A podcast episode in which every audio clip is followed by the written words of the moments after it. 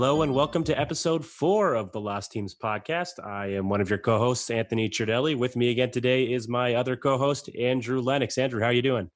Doing well. How you doing? Very good, very good. And it's nice and sunny out in Yeah, it's- November. Nice So, and sunny. Surf this morning. Yeah, good, good California weather. But uh, yeah, today we're going to talk about a, a couple of baseball teams, huh? Yes, uh, keeping it all baseball this this pod Yeah, absolutely. Old school baseball too. So for sure.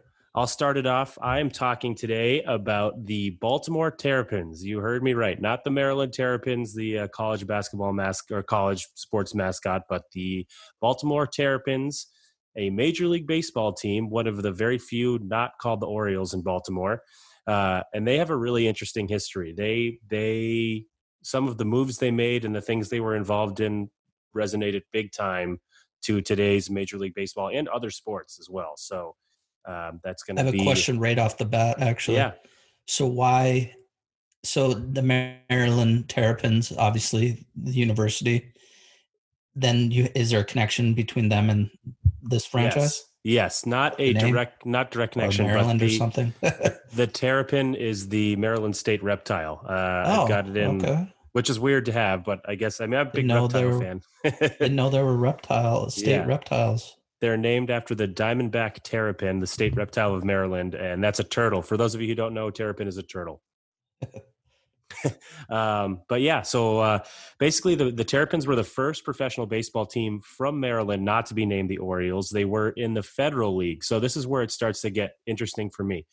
The Federal League was a competitor league started by wealthy businessmen uh, in the mid 1910s, and they wanted to compete, get a chunk out of the out of the Major League Baseball pie because at that point, that was when baseball was getting huge, really developing into a major business. And the Federal. League, they decided, well, we're going to start our own major league uh, uh, league, basically, because the other thing you have to realize back then is that um, even though there was a governing body of professional, organized professional baseball, there Yeah. wasn't one like there is today. There wasn't a commissioner. It was kind of a group, a group of people. So back then, the American and National League, even though they had some agreements with each other not to poach each other's players, and by Uh-huh. then, by then there was the World Series, but um, there was it'd be there- int- it'd be interesting. Sorry to interrupt. It'd be That's okay. interesting to see how many leagues through the years, or sports, I should say, had fed, leagues named the Federal League. Yeah, There's a few yeah, in other sports. Yeah, for sure. The hockey, the lower tier professional hockey league comes to Right. mind. uh, the Federal League was formed, and, and like I was saying back then, the American and National leagues were kind of competitors, even they, though they agreed to not to poach each other's players, and they'd play in the World Series to crown the ultimate champion of professional baseball. But the Federal League didn't honor those rules. Back then, there was no free agency, but the Federal League basically told the players they would be able to become free agents. They offered them large contracts. Uh, so the Federal League was considered this third major league. Um, and before I continue, I'll tell you about all of my sources because there were a lot. Uh, oh, okay. An article from historicbaseball.com, uh, and there was no author there, but it was about the Federal League. Very well done Sure. an article from the Baltimore Sun in 1944 called Red Sox Arrive for Oriole Park Drill. That was by the AP. Uh, Sports Encyclopedia by Frank Fleming. You might know Frank Fleming as Frank the Tank if you're a Barstool reader. Uh, he had an article on the, the Baltimore Terrapins. The Maryland Manual Online Government website had an article about the history of baseball in Maryland. Um, and then a book called Babe, The Legend Comes to Life by Robert Creamer. Another book called The Big Bam, The Life and Times of Babe Ruth by Leigh Montville. So there's a Babe Ruth connection. Yes, there is. All right. Uh, a Baltimore Oriole phenomenon, 90 years of history as seen by three trainers from the Bleacher Report. Uh, and then the third inning of the amazingly well done Ken Burns baseball documentary, um, and an article in The Week by Jesse Wright Mendoza. So a lot of sources Did your here. research? Yeah, Yeah. research. it was interesting. This is I had a lot of resources. This it was an interesting subject. So we'll get back to the uh, to the leagues. They were they were competitor leagues. The Federal League basically joined, and uh, it created really. They were called the Pirate League. Uh, Kennesaw Mountain Landis, who was, comes into this later, he was the first commissioner of baseball later on, but he plays a big part in this story. He called them a Pirate League. Uh, basically, the Federal League was like, "Well, we're professionals now, so deal with it, and we're not going to follow any of your rules." And and the American League, which was new back then, and the National League, which is the the original, uh, they didn't take so kindly to that. Did the Federal League have the same rules as the other two leagues? Yeah, it was same same baseball rules in terms of the way the game was played. Right. The way the business side of things and recruiting players was not. They had no problem poaching big name players off of Okay. American and National League teams, which they did successfully to the tune of 81 players over the short time they were around. It's kind of like the WHA in the 70s uh, poaching NHL players. Yep. Uh, so the Terrapins as a team, so the, the Federal League only lasted for a couple years, and, and we'll get a little more into that because the, the, the team and the league are pretty closely entwined in terms of their history. Okay. Uh, they were owned by former Baltimore Orioles manager, and this was one of the many iterations of the Baltimore Orioles. Uh, this is the first one back in the 1890s. Neil, uh, Ned Hanlon, who had managed another former major league team called the Orioles to three National League pennants. This is, of course, before there was a World Series, so that was the, the highest championship. Yeah. you could win. That Orioles team was contracted by the National League eventually. Then there by at the end after after Hanlon was done, they had John McGraw who was a famous old baseball manager. McGraw was upset and decided to start went to the American League, which is the newly formed league way back then and started another Orioles team in the American League. So John McGraw's Baltimore Orioles of the American League were eventually forced to move to New York and they became the New York Yankees. So Sure. Oh, wow. yeah. So then there was a minor league Orioles team that came after that. They were around for a while, but when the Terrapins basically established themselves, they built their park across from that Orioles park, which came factors in pretty big later. Uh, but Hanlon, the owner of the Terrapins, had owned that minor league Orioles team for a while. I know this is very confusing. um, and that, like I said, that Orioles team was not the original. They weren't a major league team. They were a minor league team. They weren't uh, part of that original National League franchise or the American League franchise that became the Yankees. So, A lot of these old school uh, franchises have very complicated histories. yeah, it's just a mess. Yeah. Um, so, like I said, the Terrapins built their stadium across the street from Orioles Stadium. And Terrapin Stadium, I, I went back and looked at some pictures, was pretty cool. There were, it looked like a mini Fenway Park. If you've ever seen old pictures of Fenway, way really old pictures, the fans are sitting in front of what became the Green Monster. And the, the Green Monster had all these advertisements on them. So the fans were basically in front of that. And if you hit the ball into them, I think there were certain rules about whether it was a double play or a, a ground rule double. Um, so Ridiculous, but yeah. yeah. They, so then, so they sat in front of the fence? yeah, so they sat in front of the fence, which is common back then. Oh, Uh, and then it kind of goes into this deep center field, which looks just like Fenway, and then the bleachers and right. It really looked how many like people a, got? I wonder how many people got just pelted by oh, I'm sure. fly balls. Well, there weren't cell phones or, or anything back then, so they were probably Yeah, paying so- attention. They're pretty focused. Yeah, makes Um, sense. Yeah, but it was really like a miniature. I don't know how many people it seated, but it was definitely looked like a miniature Fenway Park, which kind of is another thing we'll hear about at the very end, Okay. because there was a reason, I think. Uh, so perhaps not surprisingly, after the Terrapins, like I said, disbanded, which we'll get to in a little bit, the Terrapin Park actually hosted the Red Sox on multiple occasions. Um, which I'll talk about at the very, very end. So, this is the section from Sports Encyclopedia uh, by Frank Fleming. Um, the Terrapins were, were managed by Otto Knabe. So, that's another awesome name. Like K N A B E was his last name. Knabe. Yeah, I've never heard Knabe. that last name. They Um, won their. Not too many people n- n- named Otto these days either. No, I mean, I can't think of any. Uh, so um, the Terrapins won their first game 3 2 over the Buffalo Buffeds. I don't know if it's Buffades or Buffeds, but it's spelled B U F F E D S. So uh, I don't know if that's like a slang term for people from Buffalo. it's just yeah, weird. maybe they had to deal with old country buffets. Yeah. I'm just kidding. Um, the Terrapins were competitive in their first season. They went 84 and 70, and they finished four and a half games behind the Indianapolis Hoosiers. Another ripped right off of uh, actually a basketball movie. that- My, uh, I have a connection in my team. The the would you say Indiana Hoosiers or Indianapolis Hoosiers? Indianapolis Hoosiers. okay, I talk. I mentioned them in mine as well. That's About my team. interesting. Yeah. Um, so this is their first. This is where their first really important impact came in baseball. That that that changed the landscape of professional sports. You remember when I said they built Terrapin Park across from Oriole Park, where the minor league Sure. Yeah. iteration played. So um, that Oriole team, just a few months before, had signed a young pitcher from St. Mary's Industrial School for Boys by the name of Babe Ruth. Oh. He was already lighting it up with the Orioles, and they were one of the best teams in their league. But because the Terrapins were a new team, they were a major league team. No one really paid attention to the Orioles. So, right, attendance was really bad. The Orioles owner explored a move to another city, but that fell through. Mm. So eventually, he had to sell basically all his good players off to to other teams to kind of make up his investment. So he eventually sold Babe Ruth to the Red Sox. Um, so that's how Babe Ruth became started his professional baseball career and or Major League Baseball career and became a member of the Boston Red Sox. Interesting.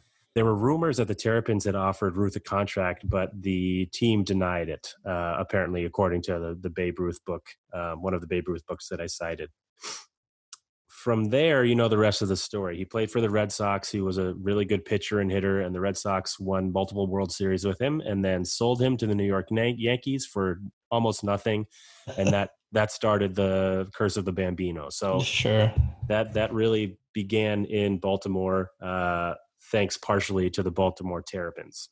Right. So there's the first significant part of the Terrapins' legacy, basically indirectly influencing a major event in sports, like the Blades did in our first episode, where they indirectly caused or semi directly caused the building of the Los Angeles Forum, which became a backdrop for the Lakers dynasty. Well, the Terrapins uh, caused Babe Ruth to move to the Red Sox and the Yankees, causing uh, basically dynasties for both those teams at different times. Yep. Uh, and causing Yankee Stadium to become nicknamed the first one the house that ruth built. So uh, that was their first kind of influence. And even though the terrapins were taking orioles fans from the minor league orioles it wasn't enough to make them a financial success either. Oh. so in their second season in an attempt to attract more fans the terrapins signed philadelphia athletic star and future baseball hall of famer chief bender. Um, i've heard i've heard that name somewhere he's a minnesota uh, it's probably a minnesota connection so okay the Athletics had just won the World Series, and like teams still do today, were selling off their stars to get ready for a rebuild. Bender, or Charles Albert Chief was his nickname, Bender, was a Minnesota native and a member of the Ojibwe tribe. Oh, so that's might be very interesting. Yeah, he had gone 17 and three the year that his last year with the Athletics, the year that they won the World Series again, and had a 2.26 ERA and seven shutouts. So that's pretty good. Cool. Yeah. But in 1915, he tanked. He compiled a record of 4 and 16 with a 3.99 ERA, which still not bad. I mean, I would have taken that in my college career if I could have, uh, but that that was a long time ago, so we won't talk about that. uh, the Orioles went 43 and 109, so terrible in their second season, and finished almost 60 games out of first place, so never really competitive. Mm. Uh, that would be the last season the Terrapins played, but not their last impact on professional sports. And this is going to be, uh, I, I, find it interesting. it's going to get a little more complicated in terms of law stuff, but uh, here's here it goes. So, because the Terrapins were a federal league team and were able to lure star players away, and, and other federal league teams were able to lure star players away from the American League and the National League, those leagues took notice. So, between 1914 and 1915 uh, things kind of went downhill between the three leagues, and the federal league sued the national and American leagues. The case, the judge that was overseeing the case, his name was Kennesaw Mountain Landis, who, if you've seen the baseball documentary or, or know a little bit about baseball history, he was the first. Com- he became after this the first commissioner of Major League Baseball. Oh, okay. Um, but at the time, he was a judge, and basically, he he clearly was biased. He already loved baseball Right. He kept urging all the, the both sides to negotiate instead of making a ruling, and I don't know. I, I never found out if it was intentional or if it was or if it was uh, an accidental effect of it, but it just kept up piling the costs and and and costing more and more. The federal league couldn't afford it. It put them in such a big financial hole that the owner of the federal league and a few other team owners agreed to let the American and National League teams buy them out and buy their players out. So um, that really put into motion the next thing. So the only one of the only teams that wasn't offered a buyout from the American National League were the Baltimore Terrapins. They huh. they then sued the American League, the National League, and some federal league members and others, alleging that they broke so, the Sher- they broke the Sherman Antitrust Act, which is everyone's suing each other. yeah, like, wow. so it seems like today. So that lawsuit was called Federal League Club Baltimore Terrapins versus the National League. Oh, and suing the whole league. Yeah, and and et al. basically. So all those different yeah. parties. And the Sherman Antitrust Act was basically a an act that Congress put into place way back when to keep businesses from kind of coming together, multiple businesses, and dominating a market, setting prices, really influencing and, and stopping free trade. Uh, and dominating a market. Uh, anybody who's listening, who's a big a, knows a lot about the law or about politics, I'm probably butchering this, but I'm going to do as best as I can. Uh, so basically, they they are arguing that that the National League and, and organized baseball was a monopoly. Sure. So uh, they basically argued that what the leagues were doing were they were controlling the players, the players' salary, the ticket prices, so that the other baseball leagues couldn't be competitive. And that the American and National League conspired with the Federal League officials after they lost that first lawsuit to basically buy them out and force the competition away. Uh, I see. Okay. I mean, the monopoly thing makes sense. Yeah. So the Terrapins won that case, uh, but the appeals court reversed the decision. And that went all the way up to the Supreme Court, where the Jeez, Supreme, wow. yeah. So the Supreme, and this is where the influence comes. So the Supreme Court agreed with the American and sided with the American and National League and and the the the people who were being sued, the defendants and the appeals court, basically saying that um, professional baseball was not interstate commerce. So even though the teams traveled between states to play each other, the act of playing a baseball game could be done in one place and the the moving from state to state was kind of a side thing that wasn't necessary but they chose to do it. Right. So because Sounds it wasn't like a mess. Yeah, so because it was wasn't considered interstate commerce, it couldn't fall under federal laws. Uh, so, like, if you're a fan of crime shows or crime podcasts, and they talk about someone getting kidnapped and then crossing state lines and then the FBI comes in because the crossing of state lines makes it a federal jurisdiction. Oh, so yeah. it's the same with this because baseball oh, wow. wasn't technically wasn't part of interstate commerce, the federal laws enacted by Congress didn't apply. So Major League Baseball was exempt from antitrust, uh, the Sherman Antitrust Act. Um, and so I'm basically going to just so this this quote comes from the uh, from Baseball Reference, I believe. Okay. Uh, although the Supreme Court subsequently refused to apply the federal baseball logic to other professional sports leagues, it also refused to overturn the federal baseball ruling. In Toolson versus the New York Yankees, which was in 1952, the court decided to let the existing ruling stand because baseball had built its business under the impression that it was not covered by antitrust law and suddenly applying it would be unfair. It also argued rather illogically that Congress had not seen fit to apply antitrust law to baseball, even though the original exemption was created by the court rather than Congress.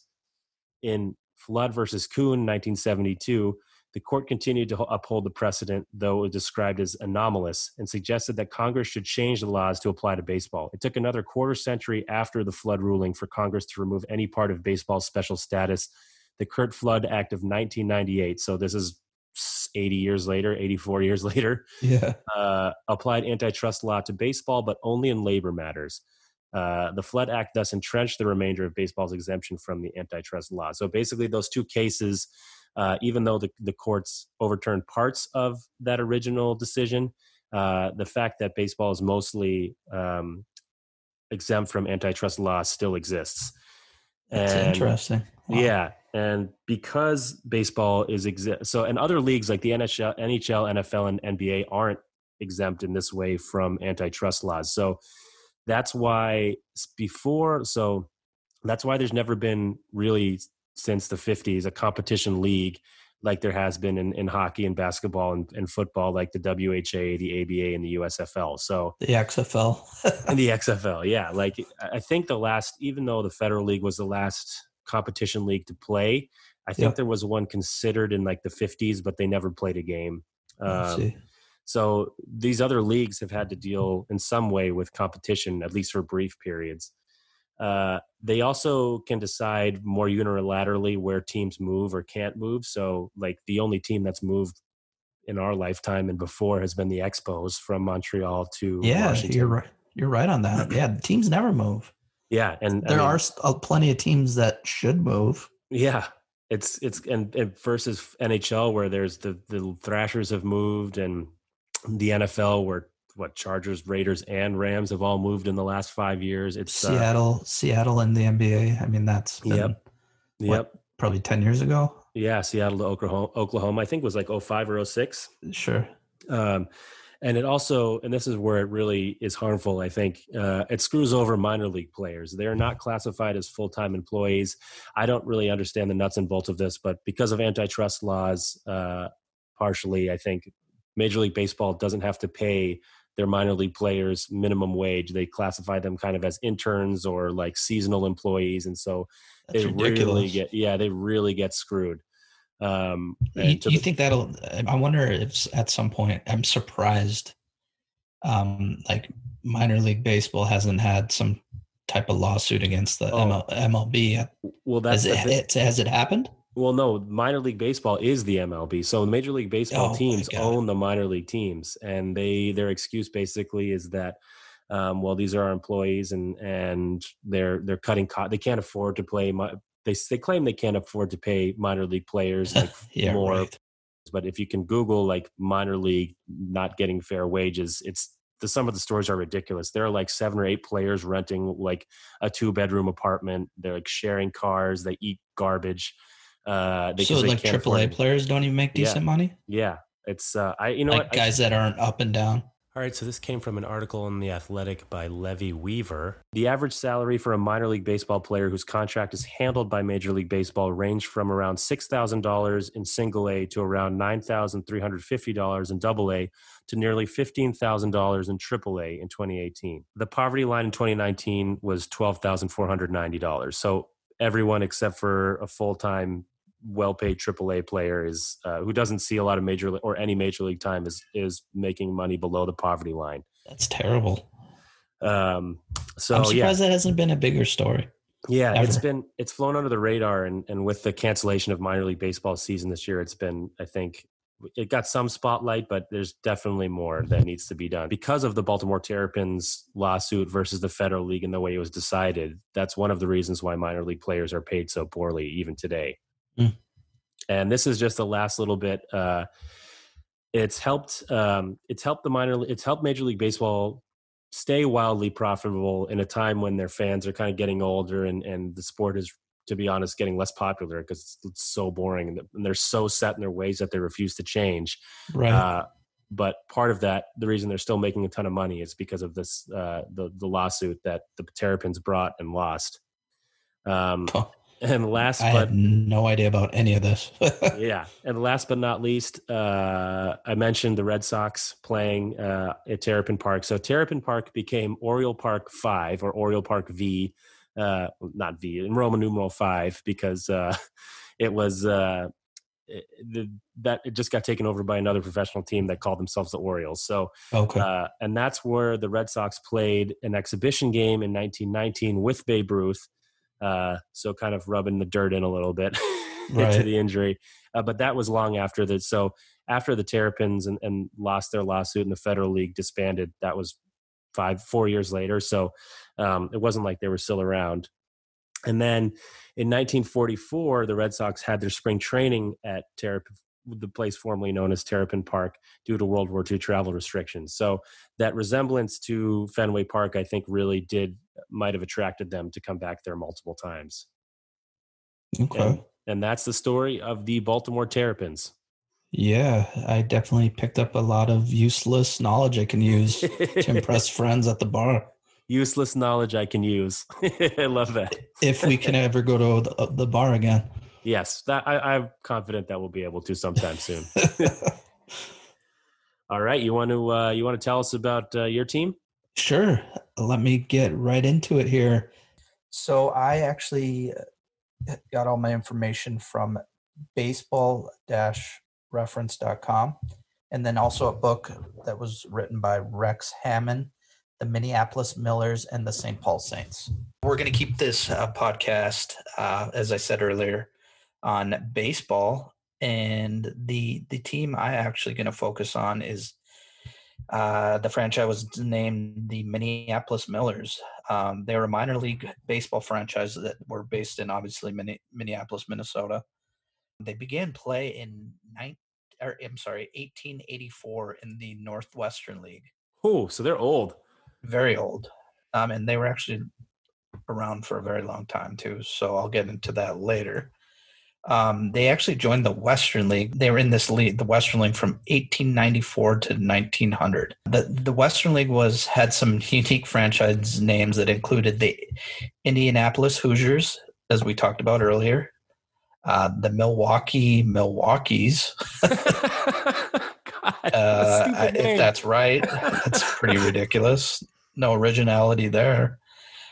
The Cleveland Forest Cities um, don't know if Cleveland's nicknamed the Forest City. I have no idea. Uh, the Denver Mountain Lions. There we go. The Leadville B- Blues. And the Leavenworth Soldiers. And those were just a few of the teams in the league. There was uh, probably about 10 or 12 teams in the league. Anyways, uh, I have no idea where Leadville, I think Leavenworth is probably in Kansas. I, think, Leadville might be in Colorado. If it's a, if it's the same city, there's a there's that, a isn't there a really Leadville like way high up in the mountains where they have that ultra marathon? There is a Leadville in Colorado, and yes, that's correct. But I, why would they have a team there? Not, I don't even think many people live there.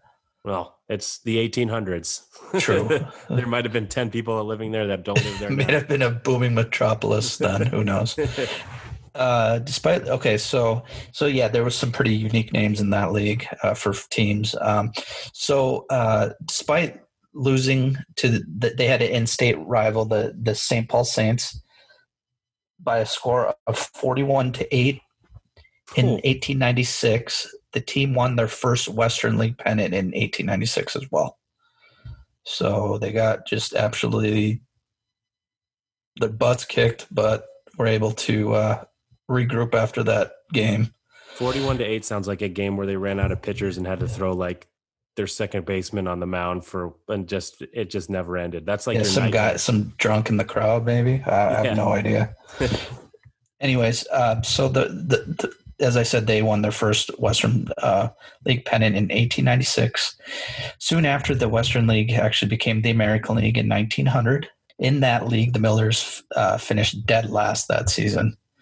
Uh, the team's top two players during those years was pitcher Billy Hutchin, or I'm sorry, Bill Hutchinson. They were led by offensively by uh, Perry Werden, who actually sounds like he was an excellent player. Um, as I said, the team finished dead last, but Worden led the league in doubles, slugging percentage, and home runs. Oh wow! Yeah, he didn't have any support whatsoever from the rest of the team, from what I read. I don't actually. I don't know what happened, but um, there was. I guess I don't know if there was a Western League still, but like another Western League because the, the, Millers moved back into the Western League in 1901. Once again, uh, so in in nine, 1902, the Millers joined another league. they keep switching leagues here. Um, the then the league was called the American Association. Um, the league included teams from Kansas City, Milwaukee, Indianapolis, St. Paul, Columbus, Louisville, and Toledo. And they've actually stayed in that league after bouncing around, you know, for a few years. They stayed in that league through 1960. So I wonder if the American, when they were in the American League, were they technically a major league team or were they still was that was the american league a minor league as far as i know they were always um, uh, a minor league team. Yeah okay that makes sense. Yeah so um, getting back into it here yeah so that the, they played in that league for many years until 1960s um, and they actually tore up this league. Um, the American Association winning nine pennants and never finishing last. They, you know, and they had a pretty decent following in the Twin Cities. Uh, they played in a Nicollet Park, a 4,000 seat stadium, which um, they eventually added more seats, making it an 8,500 seats uh, ballpark. So they had a decent following. Um, a, a, second team the Minneapolis Broncos, who were a farm team of the Millers, also played there. Oh, nice. In 1961, Major League Baseball's Washington Senators actually moved to Minnesota to become, you know, the team we know now, the Minnesota Twins. Mm-hmm. Uh, so the Millers and uh, the neighboring team, the St. Paul Saints, actually ceased operations with the news of the Twins moving to the Twin Cities. I, I don't think it would have been possible for the three teams. I mean, the Twin Cities is a eh, decent sized city, but I, I, don't see three baseball te- professional baseball teams mm-hmm. being able to survive, especially during those times. Yeah. Um, yeah. So as I said, the these the Saints and the Millers ceased operations. Um, so the, actually, both the Saints and the Millers had a huge rivalry, and um, they had a tradition of playing holiday doubleheaders. One would be at one stadium, and then later in the day they'd go across the river and play at their the other team's stadium. So that's pretty kind of cool. A, yeah, it's like a cool old tradition. You would you would wonder if they could ever do. I mean, they, if they could ever do that in New York or something, or like uh, you could do it in the Bay Area. yeah, you could do it in the Bay Area. You could do it. Well, it would be hard. I would. I think New York would probably be the easiest place because it's like it's they're relatively close. Like here, the Dodgers and Angels tried to play, it would be like, good luck getting through traffic. You have to play at eight in the morning and like seven at night. They'd have to take choppers there. Yeah. Anyways, um, so back to the Millers. Uh, this team what was special about this franchise is that they had some legends, Major League Baseball legends that actually, you know, played for this franchise at one time. Um, it, that it, it included included this list includes legends like Ted Williams. Oh yeah, Willie Mays, Carl Yastrzemski, huh. and Orla- Orlando Cepeda. Yep. And knuckleballer Hoyt Wilhelm and That's actually incredible. many others. And some of you might know who Felipe Alou is. He, yep. He played for the Millers as well. Obviously, was a great manager for the Montreal Expos. They also had a player, a young player named Moe Berg, who actually Anthony knows a ton about, and he's going to give you some information on him. Very interesting and yeah. unique individual. Yeah, well, I, I, don't. I just because I've seen the movie and, and read a little bit. Moe Berg was is a very interesting story. So he was a, he was a, young baseball player. I think he started off as a third baseman and then moved to catcher, but uh, and he, he had some success. But after his career, uh, he became a spy. He, during World War II, he was a, a, spy, I think, for the OSS, which was like the, the precursor to the CIA, basically. Um, oh. And one of his missions was to figure out. He was he was I think he graduated from Princeton. He was Ivy League graduate, very smart guy. Right. So one of his assignments was to figure out if the Nazis were close to assembling an atomic bomb. This is during the like the nuclear arms or the the first nuke the race to get a nuke to end World War II. No kidding. And so, uh, and and a lot of this you can see in the movie. The Catcher was a spy. It's a really cool Paul Rudd movie. Uh, I like it a lot. I hadn't, I hadn't, even heard of it, and then I saw it on uh, uh, on like Starz or something like that. Is it an older like, movie? I don't know. Within the last ten years, it's pretty new, but it's okay. it, it, tells his story. And, and the most interesting thing, he was trying to basically find and question uh, Heisenberg, the scientist, the German scientist who the uh, the I almost said physician, uh, the rocket scientist for uh, for uh, the German rocket scientist who was responsible for trying to, um, I think, create an atomic bomb for Germany. And when he questioned, he was either supposed to assassinate Heisenberg or question him. And he questioned him and, and figured out basically in that one meeting that Germany was not close to making an atomic bomb, even though they were trying. So he left. He let Heisenberg live, which is like crazy. It's an intense scene in the movie, but it's a, it's just also a very interesting part of history. I'm gonna have to watch that, and uh, there you go. More more useless knowledge. no, it's very interesting. I had no idea about this guy, so yeah, I'm gonna check out that movie. Yeah, strongly suggested. But uh, I and think he played for the Millers. yeah, he played for the Millers for one season. It sounded like, uh, from what I read on uh, Wikipedia, that he was a little bit of a diva. He didn't want to play minor league baseball. He had already been in the majors or something. He didn't want to play minor league baseball, and then he did for a little bit. And I guess he moved to. That's when he moved to catcher. Ivy League grad, I could see him as a little bit of a diva. like I said, as I mentioned a bit earlier, there was obviously a heated rivalry with this the St. Paul Saints and the Millers, and that lasted from 1903 to 1955. So many years of having a crosstown rivalry, basically, um, competing well for fans too. Yeah, I mean that's a it. healthy baseball community if you think about it. Like, right, especially in the '60s when baseball was so popular. Like, I mean, I know they were around for a lot longer, but that that whole era from like the early 1900s to the 60s, baseball was way more popular than it is now. Yeah, Minnesota, baseball's pretty popular in Minnesota, um, despite you know the weather sometimes. But yeah, there's been a lot of good major leaguers like Dave Winfield, Joe Mauer, Paul Molitor, Jack Morris um, that have come out of the Twin Cities. Joe Mauer was a hometown. He was homegrown. I never knew that. Yeah, he's from uh, like St. Paul. Oh, that's cool. Yep, Dave Winfield. I mean, yeah, Wow, Joe Mauer is 37 years old. That is that is uh oh, he retired oh, he retired last two falls. Yeah, he just retired. Yeah. Wow, that time went fast. I remember when he was like a young when he was a rookie. Yeah, he was an amazing catcher, but his knees they had to move him over to first base. Yeah, what a career.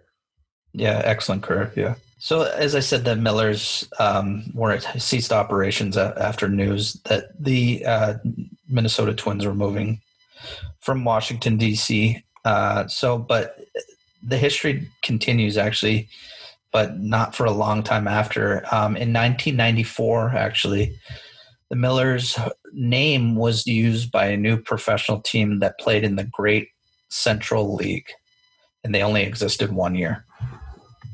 That's sad.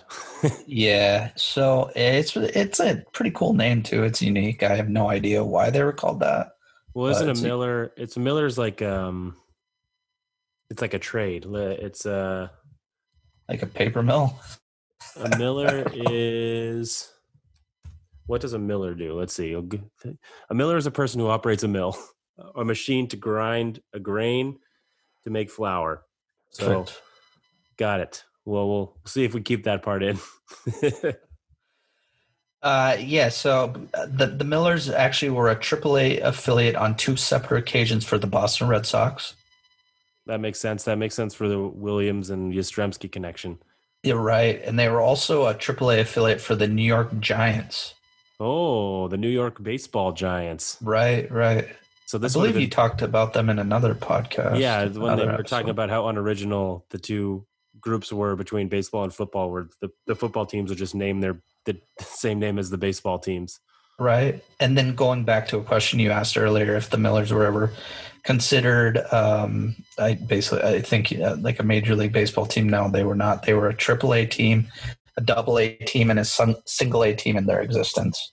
Got it. I actually have a side note. Yeah. Um, it ha- does has nothing to do. Well, it does have something to do with the Millers. The rivalry, the uh, St. Paul Saints, actually exists again. They actually play in a beautiful downtown park in um, downtown St. Paul. So, and they get big crowds. Yeah, absolutely. That is interesting. It's it's cool, and we've talked about this before. The legacy that old teams leave, even even if it's as sometimes they'll have huge impacts on modern professional sports like we've talked about but uh, even as little as just like being the first team to be named that name and then having a team 30 years later come and name themselves after the old team. It yeah. happens all the time. Yeah it's crazy. I think that's going to do it for episode four. Anything you're working on andrew or uh, you want to tell them where they can find you on social media? Yeah actually my twitter handle is uh, at a-w-l-e-n-n Awesome. You can find me at Delli Tweets. That's at D E L L I T W E E T S. And feel free to uh, send us any questions, suggestions that you have, like I said, for teams that you want us to cover on this podcast.